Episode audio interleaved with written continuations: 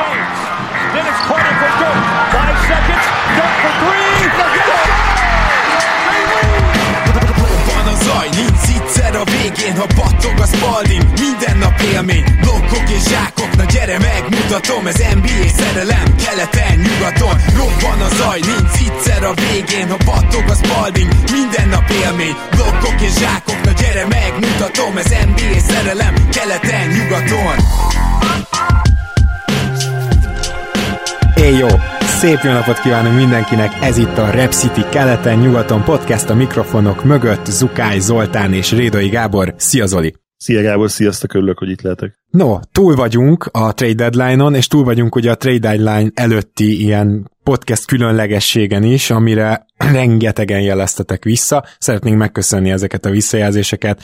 Tényleg egyébként nyilván nagyon jól is esik az embernek, hogyha van egy adás, amiben belerak töménytelen munkaórát, tehát itt bőven ilyen én részemről szerintem majdnem 20, de személy részéről is szerintem legalább egy ilyen tízes benne volt ebben az adásban, akkor, akkor nyilván utána jól is esik, hogyha esetleg úgy találtatok, hogy jól sikerült, és, és tényleg rengetegen írtatok privátba is mindenhol, úgyhogy ezeket a visszajelzéseket szeretném most először is megköszönni.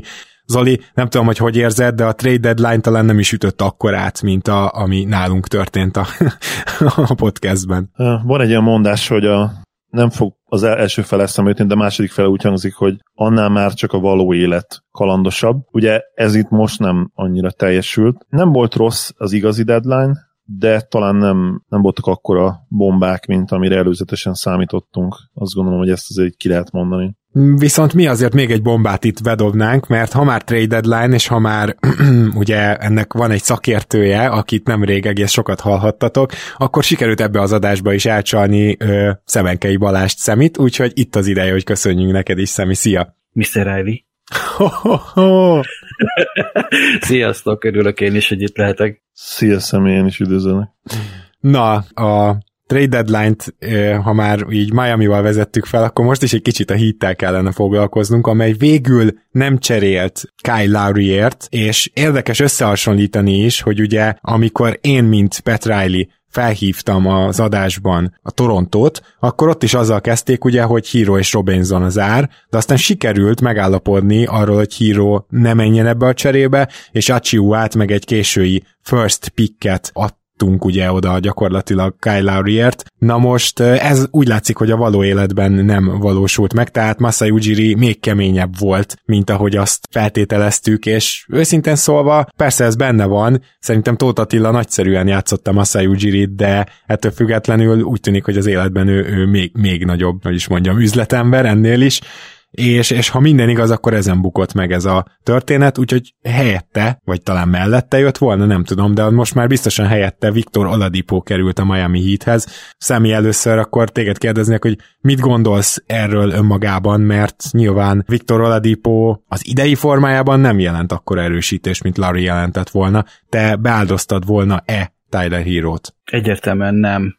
Ujirire egy pillanatra tekintve mi már nem tudom hány éve mondjuk, hogy Uzsiri egy Jedi. Tehát ez, ahogy, ahogy olvassa a, te a füvet a kis bögréjében, meg, meg érzi, érzi a kis mitokondriának, vagy hogy az Istenbe hívják őket a, a, az erejében, Szóval elképesztő, hogy, hogy mennyire ráérez, hogy kinek hol van a határa, és neki, illetve a csapatnak mi a leginkább az érdeke. Szerintem egyébként nem volt feltétlenül szükséges nekik elcserélni Laurit, mint ahogy ezt a végeredmény mutatja is, hiszen egy akkora legenda és akkora játékos és akkora tényleg érték a csapatnak, nem csak a pályán, hanem azon kívül is, hogy nem vagyok benne biztos, hogy most mindenképpen értékre kellett volna váltani, és ugye a, a mi adásunkban is ugye az a csomag, amit megkaptak, nem volt az a csomag olyan csomag, amiért, amiért Ujiti odaadta volna, hiszen hiszen nem akkora érték az a csomag, mint Lauri, akár a pályán, akár a pályán kívül, és tökre el képzelni,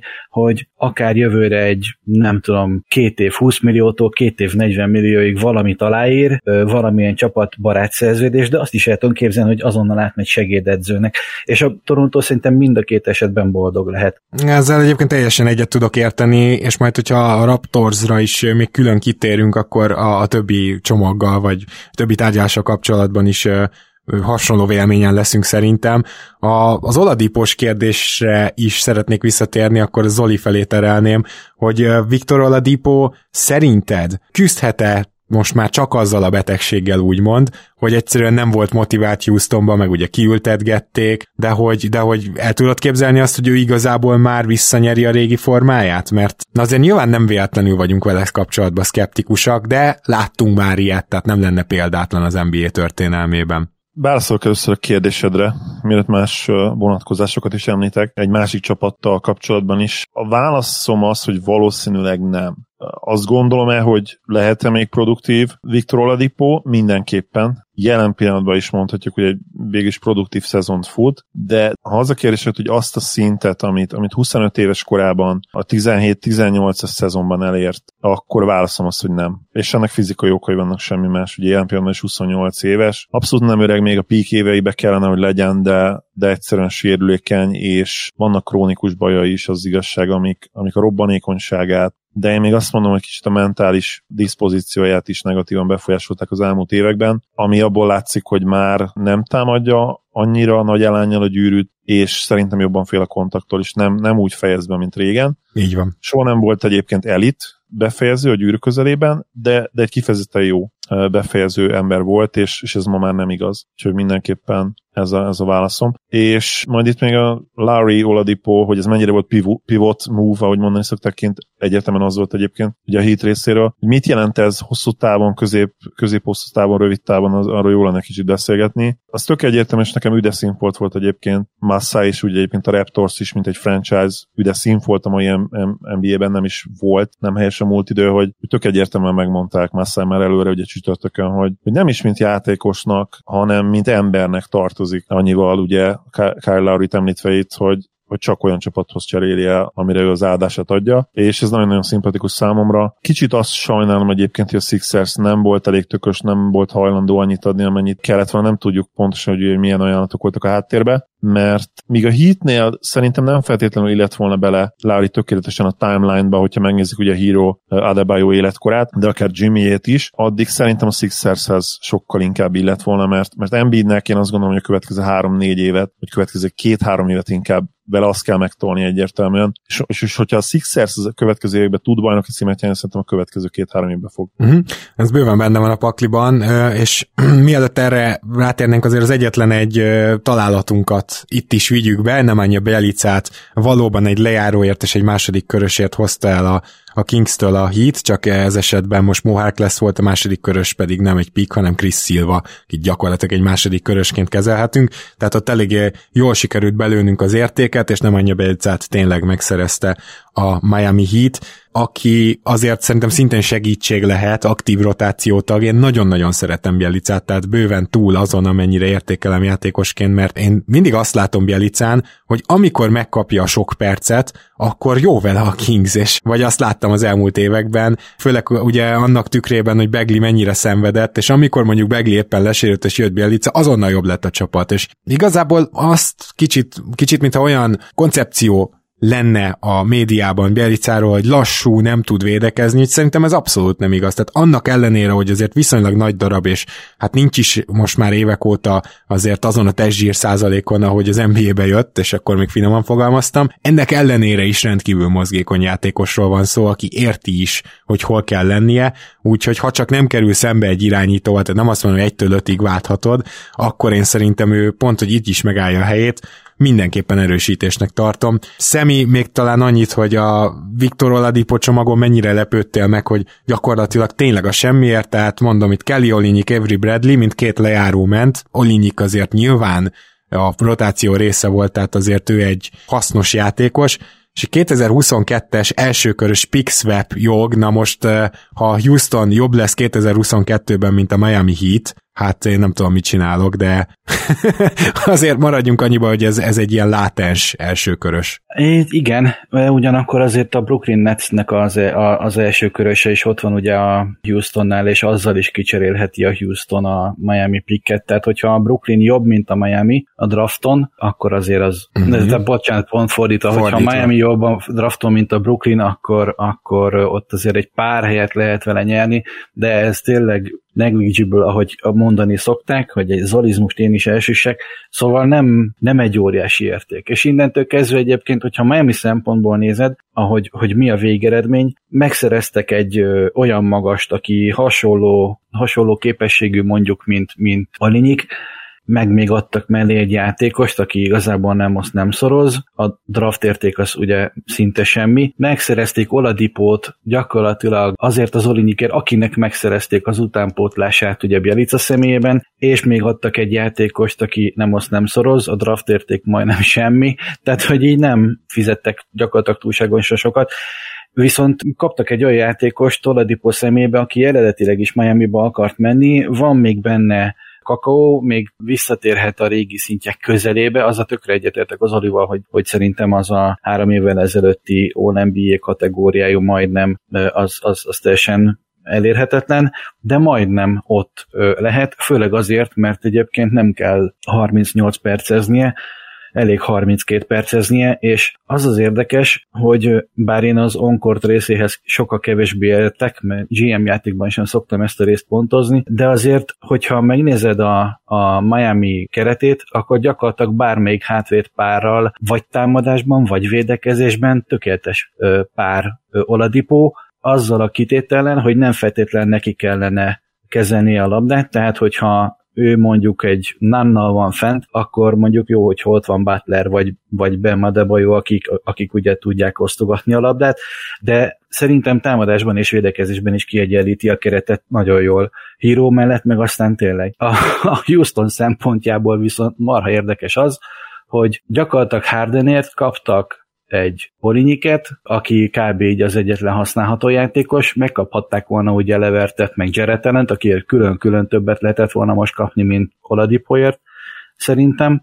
Kaptak néhány használhatatlan játékos, kaptak mondani Rahedli piket, és kb. így ennyi. Tehát nekik nagyjából annyi történt, hogy a Hardennek a fizetése úgy, ahogy van eltűnt a sapka alól jövőre. Mm-hmm. Ugye ő Olinyik is lejáró. Igen, nem, igen, igen. nem nagyon látom, hogy ez a Houstonnál hogyan lehetne. Jó, csak is kizárólag a pénzügyekkel tudom magyarázni, hogy ez így ebben a formában ment át ugye több lépésben, de hát tudjuk, hogy Fertitának éttermei vannak, és eléggé brutálisan érintette őt a Covid, meg hát amúgy is nem a, nem a bőkezű tulajdonosok közé tartozott már ered, a Covid előtt sem. Szóval egyszerűen más, egy, tényleg nem tudom magyarázni, mint ezzel. Zoli, én még a Miami Onkort, meg gondolom te is ezt akartad belengetni, amikor mondtad, hogy beszéljünk a hosszú, rövid, meg középtávú következményekről, hogy arról beszéljünk már egy picit, hogy most Oladipo egyébként mennyire kellett Miami-ba, vagy mennyire jó fit. Most Egyrészt ugye a négyes poszton tényleg tátongó űrt nem törtötték be. A playoffban tudjuk, hogy gyakorlatilag Adebayo lesz a center, és ha ez így lesz, akkor most jelenleg Jimmy Butler lesz a négyes. Jó, nem olyan nagy probléma ez, meg eljátszik ő ott, de azért ezt semmiképp nem töltötték be. Cserébe Tyler Hero és Duncan Robinson posztján, vagy percein, tehát abból biztos, el fog venni Oladipo önmagában, hogyha játszatni kell, vagy irányítóba játszatod, és akkor nan perceit veszi el, én nem tudom pontosan, de ráadásul, hogyha már cseréltél érte, igaz nem adtál föl nagy értéket, akkor gondolom valahogy meg szeretnéd tartani, Oladipo is ott akar lenni, tehát ez kicsit ez a bőrgyog csapda, hogy nálam van a bőrgyoga, és azért cseréltem, akkor most a játékos van jobb alkupozícióban, mert mondhat szinte amennyit akar, hogy, hogy összesség összességében én nem biztos, hogy hosszú távon ezt egy jó cserének érzem. Nyilván annyi kockázat, vagy, vagy inkább pont a fordítottja, tehát annyi megtérülés lehet benne, hogyha Oladipo egy viszonylag jó szintet hoz, akkor ő biztos, hogy emel ezen a csapaton támadásban és védekezésben is, akárki helyén vagy helyet játszik. Szerintem ez egy magas kockázatú, de relatíve magas megtérülésű csere lehet. Nyilván a, nyilván a jövő fogja eldönteni, hogy, hogy hogy játszik Oladipo, és még visszacsatolva az előző kérdésedre, mint az előző blokknál, ha hívhatjuk ennek, tettél fel számomra, hogy, hogy ugye Oladipo kapcsán, hogy lehet-e még olyan szinten. Ha lehet, akkor abban kulcs lesz az, hogy egy olyan helyen van, ahová tényleg szeretett volna menni. Ugye tudjuk, hogy Miami, és ezzel nincs egyedül sok játékoshoz, sok játékoshoz hasonlóan, az ő álom destinációja is volt, és hát ki is kötött itt, úgyhogy a mentalitásával, a, az akarattal szerintem nem lesz baj. Nyilván, amit ugye már említettünk, a sérülékenységes sérülések, hogy azok milyen nyomokat hagytak rajta, ez lesz itt, ez lesz itt a kulcs, és taktikailag szerintem ez egy, ahogy mondani szokták, kösziszem az előbb, ez egy jó probléma. Uh-huh. Tehát az, hogy mély, mélyültek, az, hogy ugye Dragic sem feltétlenül majd csirke, ő korban sem, és ugye sérülékeny is az elmúlt években nem tudjuk, hogy a, hogy a playoffra most mennyire lesz bevethető, vagy éppen, hogyha be, bevethető lesz, és jó formában is van, akkor is, mint láttuk ugye tavaly, azért mindig ott van az esélyes sérülésre, mindenképpen szerintem összességében ez egy, ez egy olyan move lehet, ami bejöhet a hitnek. Kockázatos is, mert hogyha most nagyon jól is játszik Oladipo, beszéljünk erről is egy picit legalább említés szintjén, és mondjuk megint eljutnak legalább a konferencia döntőig, és rohadt jó a play 28 éves az ember, ki fogod tömni. Viszont nincs rá garancia, hogy ő 30, 31, 32 éves korában is nagyon jó lesz, tehát akkor is kockázatos ez a hítnek, hogyha nagyon jól teljesít idén Oladipo, és, és nagyon sokáig mennek, sőt, még ha igazából megnyernék a bajnokságot, még akkor is kockázatos utána a, a nyilvánvaló hosszú távú szerződés, ami követi majd, de hát akkor azért nyilván egy bajnoki cím után bármit aláírnának igazából a hítnek. Igen, elég gyanús. Na beszéljünk egy kicsit a Raptorsról, amely úgy kezdte ezt a napot, hogy elcserélte Norman Powell-t, eh, Gary Trent Jr.-ra és Rodney Hoodra. Itt érdekes megjegyezni azt, hogy Norman Powell ugye nem is lejáró, de játékos opciója lett volna a következő évre, és szinte teljesen biztos, hogy most nyáron kilép, ugyanis az idei teljesítménye alapján Norman Powell gyaníthatóan egy ilyen 20 millió környékén fog kapni évente. És ezt a Raptorsnál is tudták, úgyhogy Norman Powell fiatalabb verzióban sikerült megszerezni Geriton Juniornál, csak az a különbség, hogy Geriton Junior mondjuk jó védő is, legalábbis én úgy tartom. Rodney Hood pedig többen írták, hogy hát maximum leketyeg jövőre. Nem, nem garantált a következő éve Rodney Hoodnak, úgyhogy ezért a Raptors nem csak Norman Powell-t igazolta le, nem csak Norman Powell cserélt el, hanem egy olyan Gary Trent Jr.ért cserélt, akit ugyan, ugyanúgy meg kell tartani a nyáron, nyilván, ezt értjük, de sokkal kisebb a cap holdja. Ugye ez az a bizonyos dolog, a cap hold, ami beleszámít a nyáron a, a sapka alatti helyedbe, hogyha újra akarod igazolni azt a játékost. És ez Norman Powellnak bődületesen nagy, illetve a Rodney Hoodnak mondjuk a nem garantált szerződését sem érvényesíteni a Raptors, hogy végre kiukadjak a lényegnél, 22 millió környéki cap space lesz így a Raptoroknak, Nyilván attól is függ, hogy Lowry-val hogyan és mint egyeznek meg, mert ha Lowry elmegy, ez elsősorban akkor érvényesül. Na csak mondom, hogy ilyen pénzügyi vetülete is van ennek a történetnek, és én, mint Raptors drukker, nem örülök nyilván annak, hogy Pával, aki idén szinte csúcsfa élete formájában játszott, elment tőlünk, de ugyanakkor, hogy őt fiatalabb verzióban megkaptuk, ennek viszont igen, és én egyébként nagy Gary Trent Jr. rajongó vagyok, úgyhogy én összességében szerintem a Raptors teljesen jól járt, és nem is biztos, hogy nagyot gyengült. Mit gondoltak erről most akkor először Zoli felé? Abszolút egyetértek veled. Én egy kicsit talán túralgáltam mert megmondom őszintén, hogy bár sok meccseteket láttam idén is, nem annyit azért, relatíve sokat ugye, ahhoz képest, amit az elmúlt években néztem, ahhoz képest kevesebbet, és Powell nekem kicsit ilyen under the radar volt, de, de valóban elképesztő formában játszik, ugye mert tavaly is volt egy ilyen időszaka, a időszaka, amikor, amikor egészen hihetetlen hatékonysággal játszott, főleg támadásban. Én azt gondolom, hogy, hogy Gary Trent Jr. nehéz megítélni védekezés szempontjából, mert nagyon jó adottságai vannak hozzá, fizikai adottságai, és szerintem a feje is nagyon jó.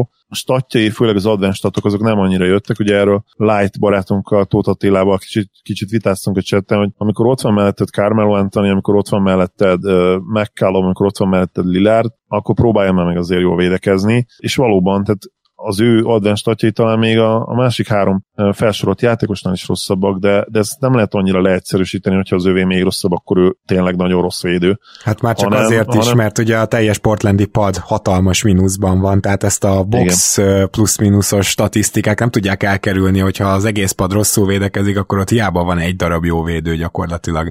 Igen, plusz nyilvánvalóan azért olyan terrek is szakadnak a nyakába nulla besegítéssel, amik hát a Raptorsnál nem fognak. És az is meggyőződésem, és szerintem ezzel nem is nagyon lehet tényleg vitázni, hogy, hogy Gary Trent Jr.-ban azért magas, nagyobb upside, van, mint, mint Norm Powell-be.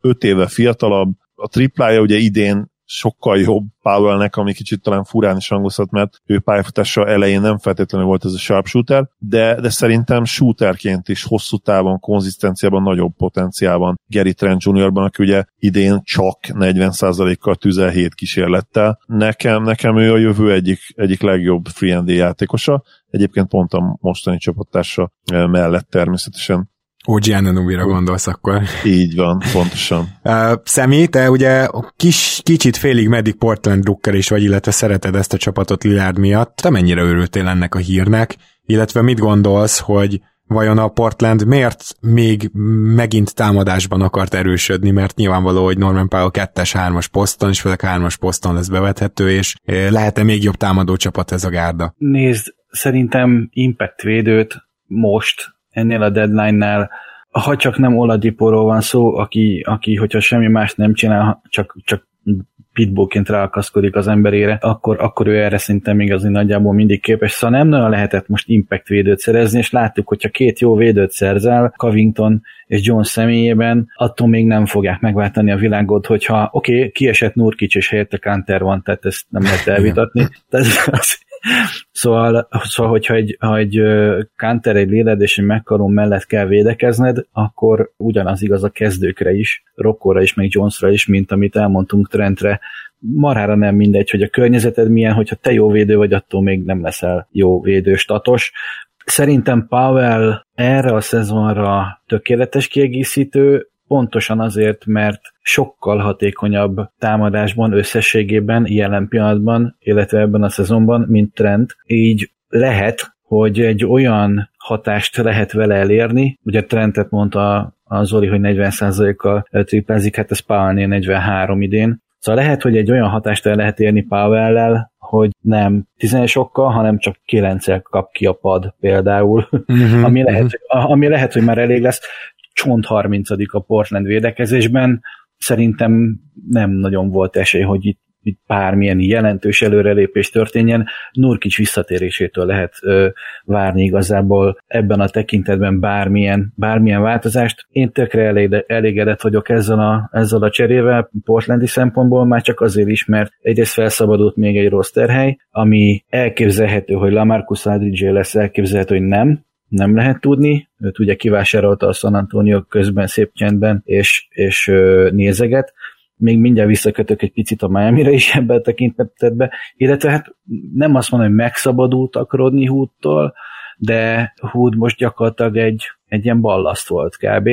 aki tavaly megsérült, idénre kapott egy kicsit nagyobb szerződést, mint ami eredetileg lett volna, ugye egy játékos opcióból lépett ki tavaly nyáron. Ő is inkább kérdőjel volt, mint, mint felkiáltójel, és szerintem Pavel az a felkiáltójel, még csak nem is pont ebben a keretben, aki tényleg hatékonyan és tényleg előrefele tud mozdítani akár támadásban, védekezésben meg hát a csuda tudja. Igazából, én azért nagyjából ezt el tudom mondani. Mindegy. Igazából lehet, hogy Portlandben ő még fejlődés lesz, de maximum közepes védőről beszélünk.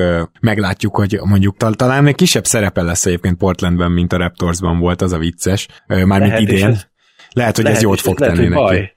Hát lehet, hogy baj, de lehet, hogy védekezésben meg jót fog neki tenni. Ezt, ezt majd meglátjuk és figyelni fogjuk, de ha már védekezés, és ha már védekező játékos, aki elérhető volt, vagy nem volt elérhető, Aaron Gordonra azért a Denver Nuggets lecsapott, és akkor uh, itt most kénytelen vagyok ismét Zolit megszólaltatni először, hiszen a Denver a második kedvenc csapatot Zoli. Csak felsorolom egyébként Aaron Gordon mellett Javal Meggi és Gary Clark is érkezett, de ez nem oszt, nem szoroz, bár egyébként Clark nem rossz védő szintén, és ha már itt tartunk, Meggi sem vészes, szóval az irányvonal egyértelmű volt a Denvernél, Gary Harris, RJ Hampton és egy 2025-ös top 5 védett első pick ment, tehát azért kellett fizetni Aaron Gordonért egy idei rukival, egy idei első körössel, és egy 2025-össel, ami az első volt, amit el tud cserélni egyáltalán a Denver, illetve hogy a két második körös picket és Isaiah Hartesteit adták kb. a többiekért, de szóval te is úgy érzed, hogy a Nuggets az azon kevés csapatok egyike, ahova Aaron Gordon tényleg jó fit, mert, mert én nagyon kerestem, hogy ő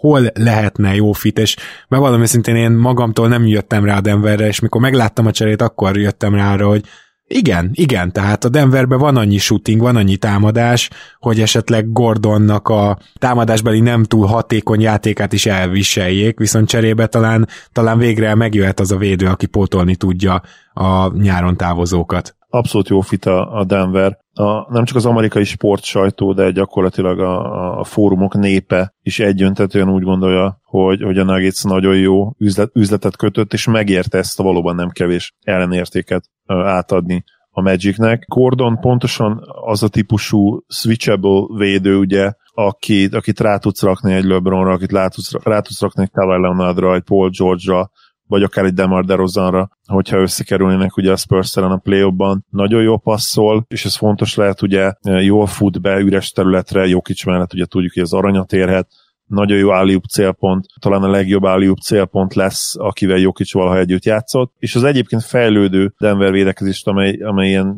liga közepe az utóbbi hetekben, azt, azt még jobbá teheti. És azt gondolom, hogy akár, de ezt tényleg nagyon jó kell játszani Aaron Gordonnak, talán jobban, mint eddig valaha, igazi contender is lehet a Nuggetsből, hogyha, hogyha tényleg összeállnak, és nyilván ez az kell, hogy Michael Porter Jr. is állandósítsa ezt a nagyon jó formát, illetve az, hogy Murray is, amit ugye elkezdett mutatni februárban és márciusban is folytatta valamilyen szinten, pár picit ugye visszábesett, de, de az is nagyon-nagyon erős, és gyakorlatilag ezzel pótolták ugye Jeremy Grantet, és az, az igazság, hogy ha megnézzük az, az advanced statokat, akkor Aaron Gordon egy olcsóbb, évente olcsóbb fizetésben, ez fontos hozzátenni, mert ugye Grantért nem kellett volna eszeteket feladni, de fizetésre olcsóbb, jövőre 16 milliót keres, ami hihetetlen nagy bargain, és jobb játékos szerintem, mint Jeremy Grant, úgyhogy nagyon-nagyon kellett ő, ő a Denver Nuggetsbe, és én azt várom tőle, hogy, hogy szinte azonnal impact játékos legyen ott. Talán csak azzal nem értek egyet, hogy az idei Jeremy Grantnél ő jobb játékos. Szerintem, szerintem, szerintem nem, viszont jobb védő talán abban egyetértek, és, és hogy jobb Eliup célpont ezzel meg mindenképpen, de, de igen, tehát abszolút hasonlítható a két játékos. Személy szerintem azt áruljuk el, hogy a Mészáros Petivel rögzített beszélgetés a floridai mesében, amikor ugye Riley gyakorlatilag ráaszta a telefont John Hammondra, az pont pár órával azelőtt történt, vagy azelőtt rögzítettük, amikor uh, Aaron Gordon bejelentette, hogy akkor cserét kér. És azt szeretném megkérdezni, hogy ott ugye eh, hát a fél világot elkérte az Orlando Gordonért, szerinted mennyire, vagy mennyivel uh, gyengült az alkupozíciója a Magicnek azok után, hogy cserét kért Aaron Gordon, és jó áre ez így a Denvernek. Ugye gyakorlatilag még egyszer elmondom, Gary Harris, aki egy használható, de kicsit kétes játékos, ugye néha így meccseken át nem tud egy darab triplát se bedobni, RJ Hampton, aki egy idei újonc, és egy elsőkörös pick mert csak azért is kérdezem ezt, mert számomra ez Aaron Gordon nagyjából reális értéke, én ennél nem látom azért sokkal többnek vagy jobbnak, és szerintem alapból sem kért volna ennél azért jelentősen többet a Magic, bárki tudja. Én el tudom képzelni, hogy ha, ha még nem döntötte volna el a Magic hogy most valójában kiárusítás lesz, és sikerülni is fog mindenkit elcserélni, akkor lehet, hogy még pontosan egy első körössel többet kértek volna Gordonért, mm-hmm. illetve abban biztos vagyok, hogy tavaly még kaptak is volna egy első körössel többet. A Mészáros Peti volna arra kitérve, visítottam magán a felvételen is, ugye ott voltam közben végig, és és eszméletlenül élethűen játszott el a Peti, hogy John Hammond már pedig a csillagokat is elkéri. Igen, ő ott még nem tudta, hogy Aaron Gordon cserét kért. Hogyha az az info már meg lett volna, akkor szerintem valami ilyesmi csomagot kért volna Igen. Gordonért. Egy másik mellékszál, amire én nagyon büszke vagyok, és innen is gratulál Mikesi Gergőnek, aki a GM játékunkat, a Dodo Podcast GM játékát most megnyerte. A döntőben pont a Denver volt a feladat, egy teljesen agyament szituációban kellett valahogy két magas szerezni, és Aaron Gordonért a Mikesi Gergő Gary Harris-t, RJ Hamptont és a 2025-ös első köröst adta. Ho, ho. Tehát akkor csak a top 5 védelem a különbség összesen? Csak ő, csak ő védetlenül, és ő még odaadta PJ Doziert is. Tehát, ah. hogy nem azt a rohadtért, még az évet is eltalálta a Gergő, szóval elképesztő. Nem hiába nyerte meg a játékot, de nem ezért a, a cserért, hanem mert végig konzisztens volt, de zárójel bezár. Elképesztő, hogy ha azt nézed, a Denver szempontjából, hogy tulajdonképpen mit kellett feladni. Gary Harris nem volt most éppen a rotációban, mert hol sérült, hol sérült. Most éppen nincsen olyan, hogy nem. RJ Hampton azért volt a rotációban 5-10 percekre max, mert, mert nincs Harris. A 2025-ös pick nem volt ugye a rotációban, és szereztek érte ezekért egy, egy olyan játékost, aki viszont a rotáció kulcsfigurája lehet. Egy olyan poszton, ami miután a Grant elment, realizálták, hogy igen, basszus, ez a poszt nekünk rohadtó kell. Mégpedig azért, mert a nyugati playoffon még Grantel együtt is nehéz volt egyébként ugye végigmenni, végig, nem is végig egyébként, de, de kell az a fajta védő, ami nem volt meg a keretben, és hogyha Porter mm, négyesben kell, hogy játszon, akkor kell mellé egy olyan pár, aki a, az ellenfél két csatára közül a nehezebben megfoghatóra ráragasztható. Ez, ez Gordon teljesen tökéletesen tudja művelni. Mm. És ez, ez a része, hogy a Denver gyakorlatilag mélységet szerzett, de úgy mélységet, hogy minőségi mélységet, és nem padvégi mélységet, ez azért eszméletlenül kalapemelésre méltó. A másik, hogy Hartenstein is, és igazából Gary Clark mellett se lehet szó neki elmenni, mert ezért a magic ő is megmutatta, hogy ez berakható azokra Persze. a percekre, amikre Azt tegyük hozzá, hogy egy Gary Clark, hogyha ő jön majd a padról, akkor azt a Tori Craig szerepet ő nagyjából el fogja tudni látni. Tehát, Simán. Az, azért mondom, hogy én teljesen egyetértek itt Zolival is, veled is, itt, itt igazából nagyon jól járt a Denver, de egyébként hatalmasat ment az Orlandó, tehát beszéljünk már erről. Igen, Zoli, igen, Zoli ez, ez egy olyan kiárusítás volt, ami a mindkettőnknek a, a ilyen legszebb álma egy igazi tankoló csapatnál, tehát szerintem ilyet még, még a Detroit se csinált tavaly, ilyet legutóbb a Philadelphia csinált. És mielőtt belemenjünk a részletekbe, az én álmom meg abból a szempontból, ugye tudjátok, meg néző hallgatóink is tudják, hogy én a, én, én a két véglet embere vagyok. Tehát ha, ha nincs meg az a superstar, az a franchise játékosod, aki köré lehet építeni, akkor én, én leszeretném bontani a csapatot, fel szeretném robbantani, és akkor próbáljuk már meg megszerezni valahogy azt a játékost. Évek óta beszélünk az Orlando Magicről, mint az egyik potenciális treadmill, nem csak potenciális, mert évek óta treadmill csapat, tehát évek óta beszélünk róluk, mint, mint a tényleges treadmill csapatról, és gyakorlatilag már könyörögtünk nekik ugye a podcastben többször, hogy, hogy építsenek újra. Broban csak fel ezt a csapatot, és végre megtették, úgyhogy függetlenül attól is, mielőtt én már elkezdtem megnézni, hogy mit kaptak és kiért, én már akkor megsüvegeltem őket, mert végre-végre megcsinálták. Nekem nagyon tetszett a Vucevic. Kicsit mindkét oldalról, de szóval ugye páran számon kérték, hogy hát egy all mostanában többet szoktak kapni. Oké, okay, rendben van, de akit egy szinten mérhetünk vucevic az mondjuk Drew Holiday, és ott olyan alkupozícióban volt ugye a New Orleans a bucks szemben, ami szinte példátlan. Tehát úgy tudnám ezt összefoglalni, hogy ott azért volt ilyen fenomenálisan nagy ár, tehát ugye gyakorlatilag három pick és két pick swap, hogyha jól emlékszem, mert egyszerűen a Bucksnak szüksége volt valahogy arra az emberre, aki, akit irányítóba be tudnak rakni, és Janis mellé jó lehet, és ez Drew Holiday volt elérhető a piacon, és, és ezt elképesztően kihasználta egyébként a New Orleans. Tehát mondhatjuk, hogy az egy kicsit nagyobb érték, de ez se kicsi mert ugye a Chicago Bulls-tól kapott egy idei, és egy 2023-as first picket Vucevicért az Orlando, és még Wendell Carter Jr.-t, akit én is, és főleg Zoli azért nagyobb tehetségnek tart, mint amit eddig a sérülésekkel zaklatott másfél szezonban megmutatott. Bocsánat, két és félbe, de hát ez mit sem változtat. Tehát azt mondanám, hogy ez gyakorlatilag három first pick, amiből az egyik az legalább egy közepes firstot még mindig ér, ez Wendell Carter Jr., és azt se felejtsük el, hogy azért, mert Vucevic oda ment Chicagóba, nem lesznek automatikusan negyedikek idén. Az is lehet, hogy ez egy 13., 12. pick lesz idén. Tehát ez, ez benne van a pakliban, majd Chicagónál nyilván ezt elemezzük, és én teljes mértékben úgy érzem, hogy ez egy nagyon jó csere volt ö, elsősorban az Orlandó részéről, a Chicago meg hát nyilván egy, egyfajta kisebb all tolt ezzel. Ez nagyon érdekes csere, mert Vucevicnek a piaca pontosan azért volt sokkal szűkebb, mint például egy Drew Holiday piaca, mert center, és mert igazából nem túl játékos abban a szempontból, hogy védekezésben azért neki nagyon erősen megvannak a limitációi. A Holiday-re ez nem mondható elő, abszolút túl játékos, és hogyha megnézed, hogy egy három first meg két swap, illetve hogyha most az általad elmondott három first az, amit összehasonlítasz, hogy, hogy mi volt az ára a két játékosnak, én azt mondanám, hogy az Orlandó még sokkal jobban járt ezzel a Vucevic cserével, mint a New Orleans a holiday hiszen nem kapott vissza szarszerződést, mert Bledsoe személyében szerintem ott az is ment, és az is megér egy first minimum, hogy azt átveszik.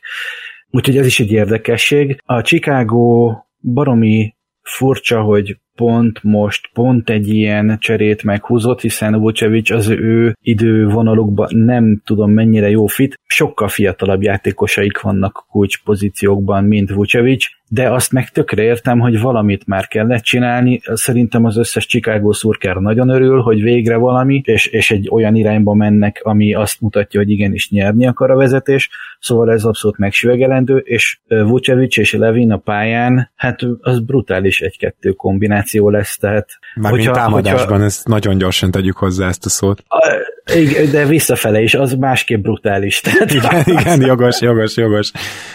Itt, itt egy picit álljunk meg szerintem, Zoli, egy kérdéssel fordulok hozzád, még pedig azzal, hogy te azért Zach Levint is már többször elmondtad, hogy kicsit üres statoknak a, a játékosa, Vucevicre is, bár azért Vucevicsel kapcsolatban megállapodtunk, hogy ez az elmúlt években kevésbé volt így, de hogy nem, nem azt konzerválta egy kicsit most a Chicago Bulls, hogy ők lesznek az a következő treadmill csapat, aki folyamatosan a 7.-8. helyért küzd. És még akkor is mondom ezt, ha esetleg idén feljebb lesznek, mert valahogy az idei évet nem tudom ilyen szempontból komolyan venni, hogy, hogy az eredményeket de facto kimondjuk, hogy az ötödik hely az tényleg ötödiket ér.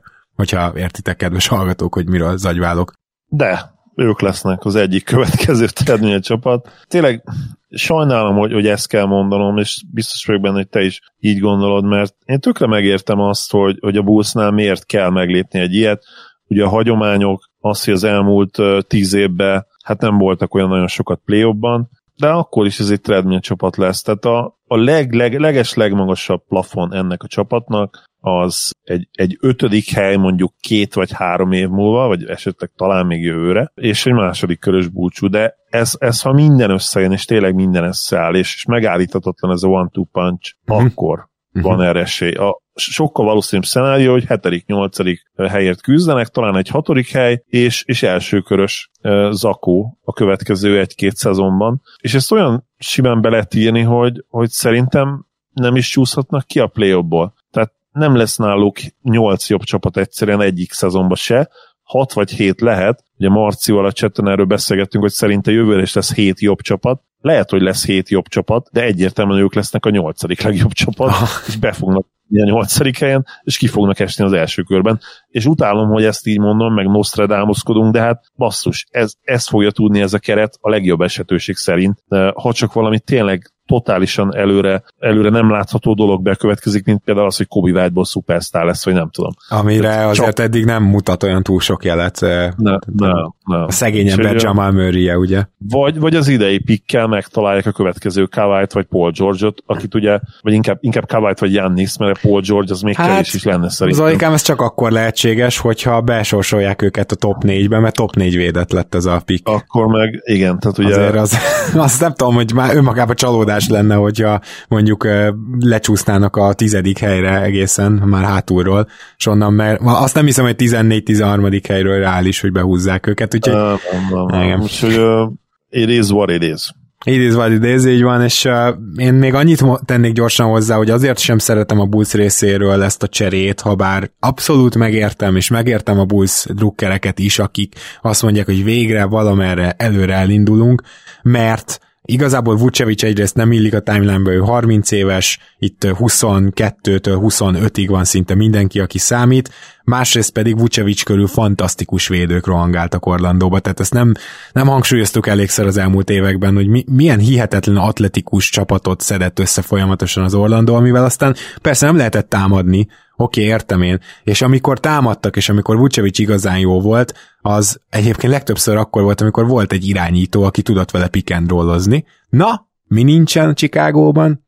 Szóval ez a következő problémám, majd meglátjuk, hogy ez a beilleszkedés mennyire jön, mert az idei év mindenképpen biztató, idén irányító nélkül is dominált Vucevic, gyakorlatilag posztból mindenhonnan, úgyhogy le- lehet, hogy ez az év győzte meg a bulls hogy akkor ez úgy irányító nélkül is működni fog. Én nem annyira szeretem ezt a Bulls részéről, de volt egy harmadik csere is, és azzal is foglalkoznunk kell.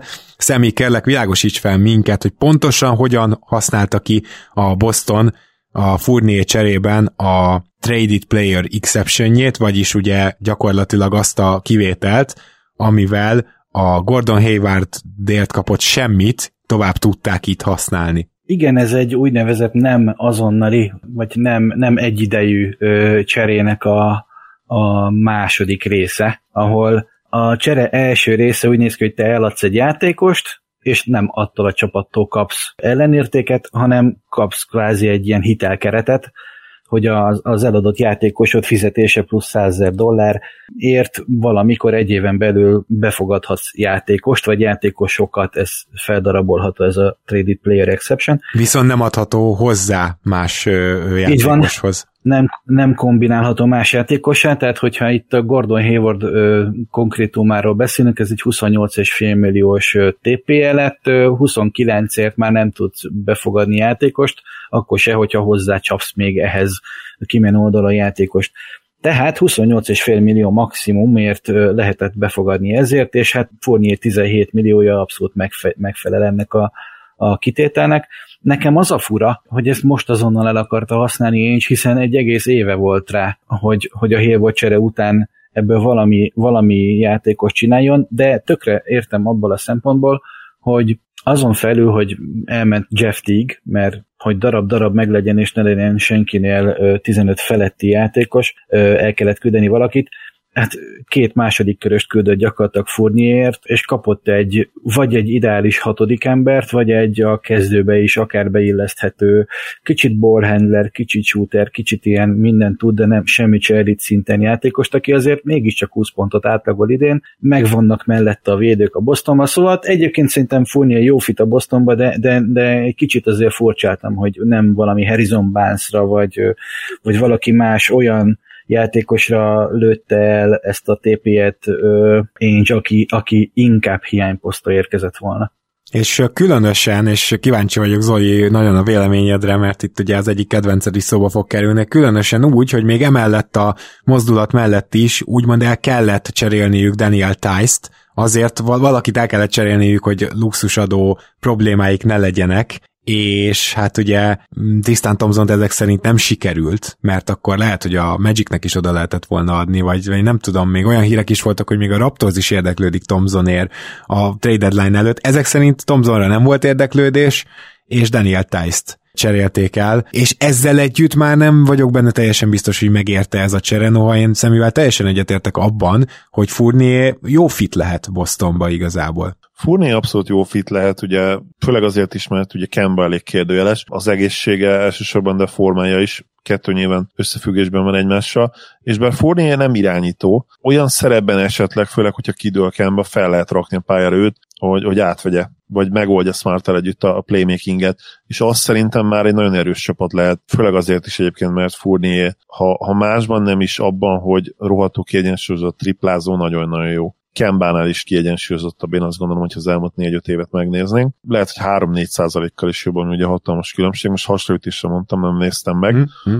A védekezés az, az nyilván rosszabb lesz, ugye Tyson, ő, ő az egyik megénekelt hőse a kiegészítő emberek közül az advenstatoknak, főleg a védekező advenstatoknak. Nagyon jó zárásokat adott, mindig jó helyen volt jó időben, de nyilván voltak egyértelmű limitációi, amik főleg a play azért kijöttek a, a nagyobb darab és képzettebb játékosok ellen, és mivel nem egy nagy testű játékosról beszélünk, a magassága még csak-csak elmenne meg a wingspanje, tehát súlyban, kilóban azért, azért őt még a mai NBA-ben is sokszor ledominálták. Az egész idei Celtics nyilvánvalóan nem működik, tehát problémák sokasága van jelen pillanatban, hogy a Jalen Brown az, aki hát egy abszolút pozitív meglepetés a szezonnak, és talán nem is meglepetés, de, de számomra kicsit az, hogy ilyen szinten tud játszani eh, konzisztensen.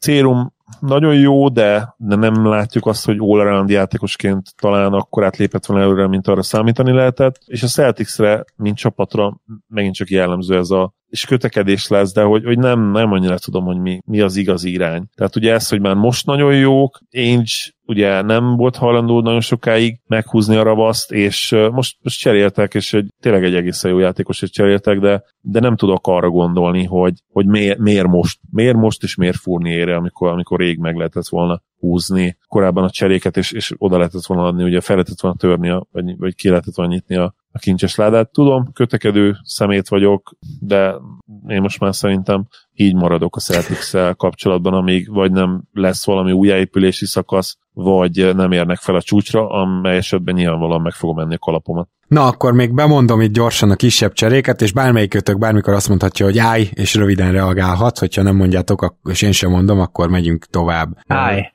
Igen? ugye, ugye ezt Bocs, akartam elölni. Bocs, én még a Celtics-ra akarok reagálni egy picit. Mondtam, hogy nem igazán értem, hogy miért pont Fournier, de abból a szempontból, hogyha egy kicsit távolabbról nézem, és kicsit a pénzügyeket ugye megtekintem, akkor uh, még a tejszcserét is értem bár egyébként így önmagában a testcsere egy óriási ökölségnek tűnt, de az kizárólag azért volt, hogy a luxusadó alá menjen a Celtics, hiszen egyébként ugye 17 milliót mínusz TIG szerződése 1,6, tehát plusz 15 milliót bevállalt ezzel a Fournier cserével, és ezzel a luxusadó fölé ment viszonylag rendesen, de hát valahogy be kellett menni alá. Ez a tejszcsere, és azért vállalták még be a tejszcserét ezen kívül, mert ott van náluk egy Robert Williams, aki egyre inkább bontogatja a szányait idén is, hogy eddig minden szezonban szezonban második felében. Szerintem, szerintem ők, ők nagyon bíznak Time Lordban, és a, az utolsó félmondat még a pénzügyekről, ugye Tétumnak jövőre elindul a, a maxos szerződése, tehát az ebből a szempontból, hogy, hogy jövőre ugye neki 30 plusz millió, Kembának 30 plusz millió, Brownnak majdnem 30 millió, jó, hát inkább 25, de értitek. Uh-huh. Smartnak is ott van egy 14 milliója, szóval nem feltétlenül lehetett egy olyan játékos hosszú távú szerződését bevállalni, aki azonnal nem hogy a luxusadóba, hanem 10 millióval a luxusadóba igen, tehát a stratoszférába inkább repíti a szerviz fizetését. Tehát igen. A, a Boston egyszerűen nincs abban a helyzetben, mint például a Golden State, bár egyébként most ők is elég szarva vannak az aréna megtöltésével, mert hát nem lehet. Igen. Tehát a Bostonnak egész más bevételi lehetőségei vannak, mint más csapatoknak, meg már egész más a tulajdonosoknak a hozzáállása. Persze ők is szeretnének luxusadót fizetni, hogyha teljesen egyértelmű kontenderek, de hogy az Oli is azt mondta, ők most pont nem teljesen egyértelműek, és hogyha Tétumnak a, a maxa beüt jövőre, akkor az marhára nem baj, hogyha egy évvel tolják a repeater textnek a, a számlálóját. Hm? Sacramento Kings, Detroit Pistons cserélt, Dallon Wright, eh, Corey Josephért és két másodikos eh, körös pikkért ment át a Sacramentohoz. Jó? Szerintem ugorhatunk. Én is úgy érzem, jó. Washington Wizards, ez nem teljesen egy az egybe ment le ez a csere a Chicagóval, de mondom, hogy kiérkezett, kijött. Daniel Gafford és Chandler Hutchinson érkezett, és Troy Brown Jr. és Mo Wagner ö, távozott. Itt én mondanék egy ájt, Szerintem Troy Brown Jr. jobb játékos, mint Chandler Hutchinson, és Mo Wagner jobb játékos, mint Daniel Gafford. Úgyhogy értem én, hogy nem kaptak játék lehetőséget, de gyakorlatilag két rosszabb játékosra sikerült őket elcserélni az én megítélésem szerint, úgyhogy nekem ez így elég fura volt. Troyban nagyon, nagyon nagy upside van szerintem. Nem tudom, hogy jobb-e jelen pillanatban, mint a két Chicagói, mert nem hogy nem nagyon néztem a Bulls idén túl sokat, de brown és a Wizards ellenben igen, elég sokat ugye Danny miatt, és benne van, elég komoly potenciál van benne szerintem. Egyet egyet tudok érteni veled, mondom, nyilván kicsit látatlan, mert nem nagyon láttam a Chicago srácokat. Összességében mit gondoltok a Chicago-ról így egy, a, a, a Vucevic, a Tice és a Troy Brown ügylet uh-huh. összegében? Hát azt, hogy amit gyakorlatilag elmondtunk Zolival, hogy most beírták magukat azok közé a csapatok közé, akik rendszeresen a 7.-8. helyre lesznek esélyesek, és én, kív- én azt kívánom, hogy lepjenek meg. Azt kívánom, hogy legyen ebben több. Azt is szeretném látni például, hogy Patrick Williams az idei rukiuk majd hármas poszton mire lesz képes, mert szerintem az ő posztja négyes lesz majd egyszer a, az NBA-ben. Tudom, hogy ez most már annyira nem számít, ez a hármas négyes történet, de hogy itt ebbe például már nem befére Markenet meg fogják-e hosszabbítani? Tehát a nyáron térjünk erre vissza leginkább személyén, azt gondolom, hogy ezt értékeljük. Én pontosan ezt akartam hallani tőled, Gábor, mert pontosan erre akartam rávilágítani, hogy, hogy most szerintem idénre teljesen egyértelműen előbbre léptek, nyáron még lesznek rohadt nagy kérdések, de hogyha ezeket a, a most elkövetett lépéseket, tehát az irányt ami szerintem tök pozitív, mert erősödnek. Hogyha ezt fent tudják tartani, akkor szerintem igenis van esélyük nem treadmill csapat lenni mondjuk két év múlva. A, tavaly nem mondtad volna meg a Raptorsról, hogy esélye nem lesz a playoffra. Bárkivel előfordulhat az, hogy egy János sérülésre van a Milwaukee attól, hogy, hogy pántoljon egy szezon. Nem hiszem azt, hogy, hogy itt teljesen esélyte lenne bárki az Orlandon kívül most egy pár évig. Én, én bízom a Chicagóban most. Én nagyon ritkán mondom ezt, de nekem a Chicago vezetése, amióta itt mindenféle fejek elhullottak végre valahára, azóta, azóta nekem nagyon tetszik, amit művelnek így összességében. Mondok egy olyan cserét, ami szerintem lehet, hogy az Oli nem akar hozzászólni egy Dallas cseréhez, létezhet ilyen? New Orleans Dallas, James Johnson, Vessi Wundu és egy második körös pick ment New Orleansba, a Dallas megkapta JJ Rediket és Nicolo Mellit, és most már tényleg nem lehet olyan nagy kihívás azt az All White csapatot feltenni a pályára. Meh, ez a véleményem. Lehet, hogy egy kicsit fejlődtünk, de semmi extra, viszont totálisan megértem Donit, akinek a fejét követelik egyébként a Mavericks drukkerek. Utálom ezt az egész narratívát, tehát hogy jaj, Luka ki fog lépni a szerződéséből, vagy aláírja a Q-ot. Hát basszus, már az újonc évének újon szezonjának a felénél kicserélték a teljes kezdőt körülötte, és egy, egy 20 éves újonc játékos kedvéért, teljes joggal egyébként, mert nyilván egy zseni volt a srác, de már akkor elkezdtünk építkezni úgy, hogy egy olyan csapatot összerakjunk köré, amelyik jó fit. Nyilván lehet kritizálni a, a képi csere miatt a vezetőséget, arra úgymond, hát ha nem is all in, de, de legalábbis ugye a lóvénk nagy részét azért elköteleztük a következő évekre, és eddig nem úgy néz ki, hogy bejött. Én azt nagyon-nagyon nagy kudarcnak sem mondanám egyelőre, mert azért, mert még lehet változtatni ezen, de, de meg kell nézni a következő két-három évben, hogy mi lesz ebből úgy néz ki, és ráadásul ott is megvéném Donit, hogy nem az ő hibája, nem Nelson hibája az, hogy a, a 2021-es FA off-szezon akár most már el is maradhatna érdeklődés hiányában, mert annyira nem lesz normális játékos a piacon. Ezt senki nem látta előre nyilvánvalóan. Hm. Teljesen adom. Mennék tovább, a Warriors takarított, hogy ne kelljen annyi luxusadót fizetni, és Brad Vanamaker-t a Hornetshez postázta, a Spurshöz meg Marquis Christ, én ennél többet nem nagyon szeretnék erről beszélni, viszont volt egy Clippers Hawks, Hawks cserénk, és végül a Los Angeles Clippers Rajon, Rajon Rondóra fanyolodott rá, úgymond, mint csereirányító, és hihetetlen, hogy Rondó nem tud olyan rosszul játszani egy közepes csapatban, hogy aztán valahogy ne kerüljön egy bajnok esélyeshez, ami, ami egészen elképesztő, és, és tényleg aztán jön a playoff Rondó, többször is ez már előfordult, úgyhogy ráadásul valahol ő a legnagyobb életművésze ennek a ligának, de másik szempontból meg azt mondanám, hogy rendkívül gusztustalan, amit csinál, tehát le- lehet ezt így egy kicsit ilyen mosolyat tudomásul venni, na mekkora csibész ez a rondó, hogy csak a playoffra hajlandó teljesíteni, de szerintem meg menjen már az anyjába ez a rondó, hogy ezt, ezt megmeri csinálni. Abszolút a sportnak a szellemiségével számomra teljesen ellentétes. Eddig is utáltam őt sok szempontból, mint játékos se kedveltem soha, de, de igazából ez, ez csak, csak romlik és romlik az én esetemben. Nem tudom, hogy vannak, vannak rajongói, akik elmondanák nekem, hogy egyébként egy nagyon intelligens ember, és tudok róla, és én is néztem a highlightjait, amikor 11 asszisztot átlagolt, szóval persze tisztában vagyok vele, de, de ez Rondonak valahogy egy újabb ilyen tipikus esete, ami most történt, Lou Williams helyére érkezik, és Lou Williams pedig Atlantában folytatja. Bárkinek van-e esetleg hozzáfűzni valója? Nincs. Oh, igen, úgy hallom, hogy nincs, akkor csak én tombolhattam itt ki magam, akkor nyilván a Philadelphia-ról kell még beszélnünk, amely George Hill-t, vagy mindjárt elválik, hogy kell-e beszélnünk. George Hill-t meg tudta szerezni, hogy azért legyen egy olyan irányítószerűségük, aki tényleg, egyébként George Hill is inkább ilyen secondary ball handler, de azért ő, ő, ő valamennyire nála jó helyen van a labda, meg ugye nagyon jó off the ball dobó, és Tony Bradley-t, Austin Rivers-t, és bocsánat, tehát Tony Bradley, Terence ferguson Vincent Poirier-t és két második körös pikket kellett adni. Meglepő módon ebbe a cserébe a Knicks és az OKC is benne volt, és természetesen a két második körös az OKC-hez került, de a New Yorki részről ugye Iggy, Iggy Brasdeikis, ő szintén benne volt, és az nem. Tehát engem meglepett, hogy ő nem az Oklahoma City-be került, hanem ő jött még a Philadelphiához. Hát pályát egészen biztosan nem fog látni. Ez gyakorlatilag a Philly részéről George Hillért ment, az OKC részéről szerintem sem a kapott Tony Bradley, sem a kapott Austin Rivers, nem sokat játszik majd, de a két második körös pick az nyilván fontos volt,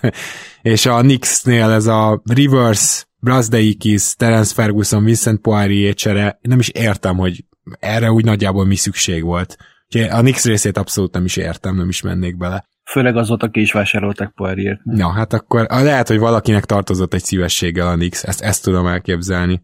Igen, erről a cseréről tényleg csak úgy érdemes beszélni, hogy vagy nem beszélünk róla, vagy egy teljes adást. ilyen oknyomozó adást. És kielemezni, rommá elemezni részleteiben úgyhogy szerintem ugorhatunk. Jó, rendben van. Hát eh, nagyjából így ennyi történt. Még a Raptors mini takarításáról beszélhetnénk, de minek? Úgyhogy én, én azt gondolom, hogy ez a trade deadline azért szolgáltatott izgalmakat, tehát nem volt az a teljes csönd, mint amit jósoltak mondjuk három hete, de ugyanakkor az igazán nagy ö, move csak, csak kettő-három jutott, de én ennek is örültem, és egyébként meg annak is, hogy Lauri maradt, annak is tudtam volna örülni, ha elmegy egy bajnokcsapathoz, de, de én nagyon szeretem őt is, és, és szerintem a Raptorsnak meg még relatíve esélye van, hogy visszajusson a playoffba, úgyhogy én ezzel a gondolattal zárnám. Még, még talán ez zárásként, hogy milyen kivásárlásokról, potenciális kivásárlásokról olvastatok, hallottatok. Ugye a Drummond, eh, Otto Porter Jr.-ról olvastatok bármit, mert én nem, pedig azt nagyon szeretném, ha megtörténne.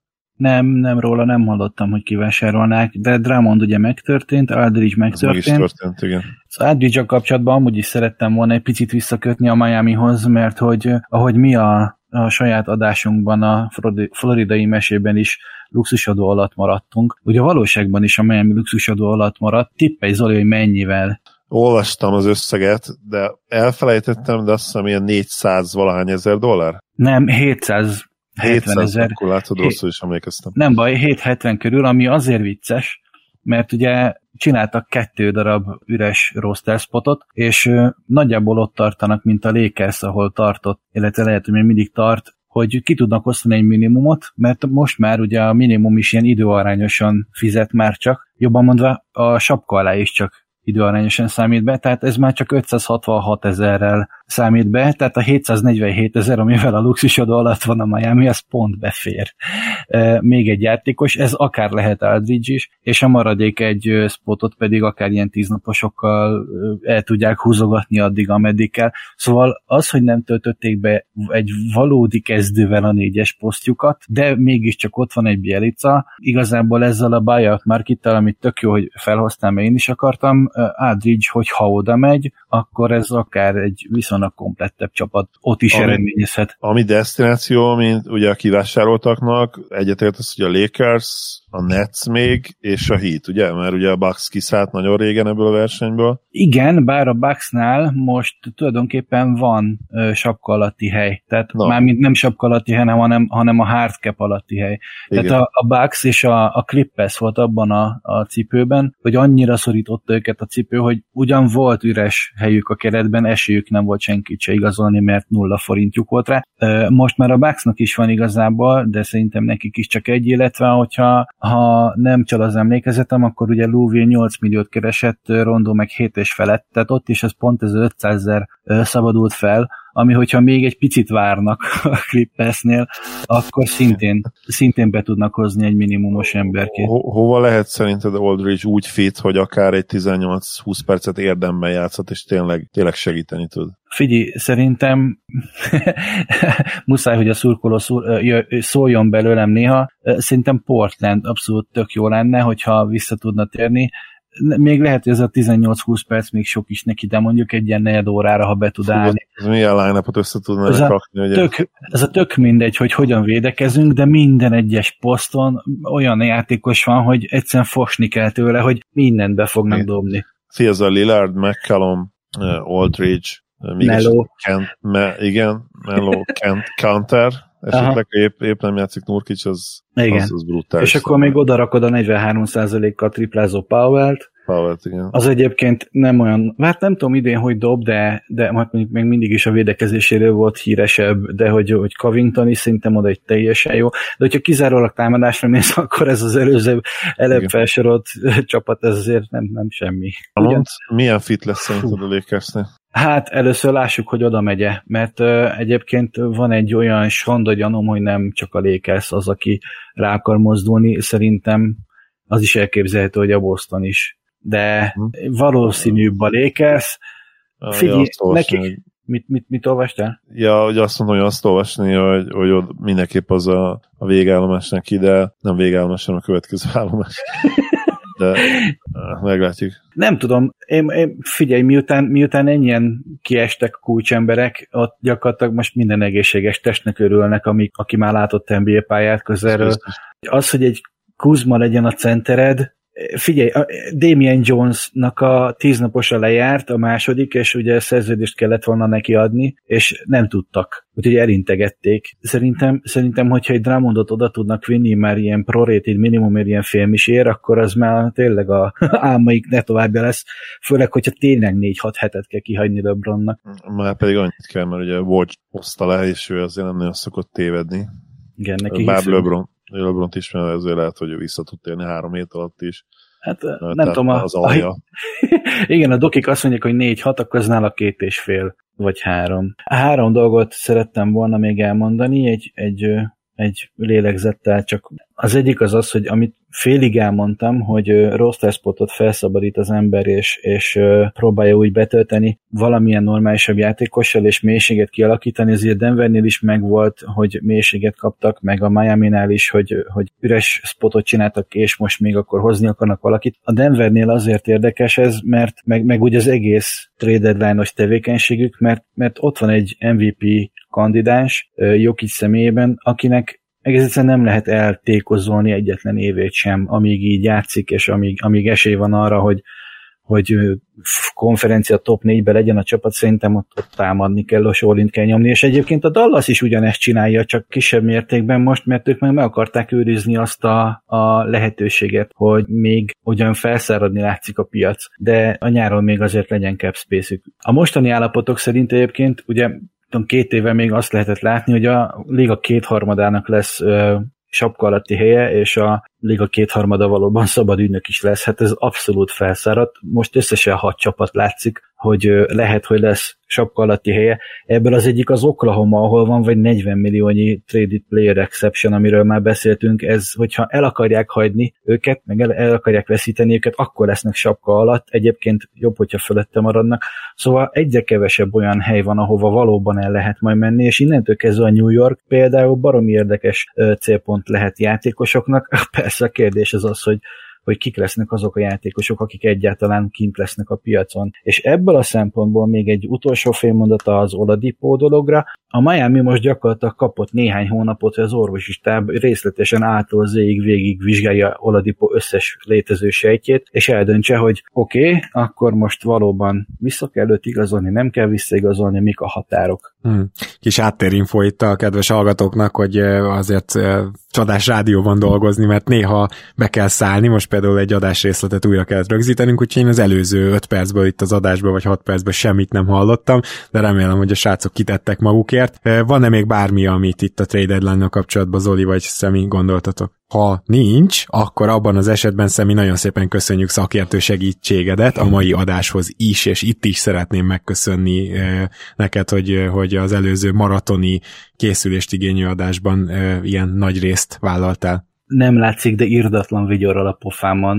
mondtam végig most is, meg, meg az előző adásnál is a néhány nap alatt felvett részletekben, a, amit mondtam, meg nagyon-nagyon így rogva figyeltem, úgyhogy nagyon köszönöm a lehetőséget, nekem ezek ilyen önmegvalósító, óriási élményt jelentő lehetőségek, úgyhogy ugyanolyan hálás vagyok, és csak remélni tudom, hogy, hogy a hallgatók is annyira élvezik, mint én biztos vagyok benne, hogy élvezik személy, mi biztosan tényleg.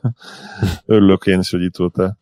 Zoli, mi pedig hát egy ilyen hét után azt tudjuk igen, hogy jövő héten is kétszer jelentkezünk, még hogyha nem is hasonló maratonokkal, de, de bőven lesz témánk, és hát végre úgy érdemben is visszatér az NBA, és mindig egy ilyen különleges az a csere határidő utáni időszak, amikor nyilván rákoncentrálunk azokra a csapatokra, amelyek léptek valamelyik irányba, úgyhogy valószínűleg most is ezt fogjuk megtenni. Köszi, hogy itt voltál. Örülök, hogy itt lettem, remélem, hogy ma már játszanak az újak, ugye a két kedvenc csapatomnál, a Dallasnál és a, a Nuggetsnál, bár azért valószínűleg még nem, de hát ha. Uh-huh.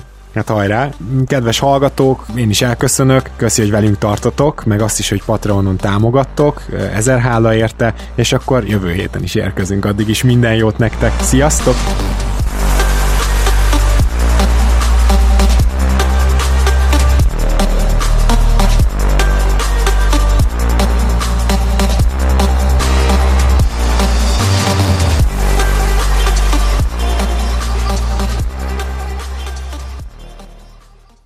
Ha más podcastekre is kíváncsi vagy, hallgassd meg a Béton műsor ajánlóját. El tudod képzelni, hogy a podcastet, amit éppen most hallgattál, fél év múlva már a mesterséges intelligencia generálja? Mi sem. De ha érdekel, eljötte már a gépek lázadása. Hallgass bele az Embertelen podcastbe. Orsós Lajos vagyok, a műsor házigazdája. Egyelőre még élőben. Egyelőre. Fedezzük fel együtt, hogyan ismerkedik, randizik, mesél és vitatkozik Betty és Péter, két teljesen mesterséges intelligencia. Lajos, a podcast címét mond még egyszer, Léci. Oké. Okay. Embertelen podcast. Ez a műsor a Béton közösség tagja.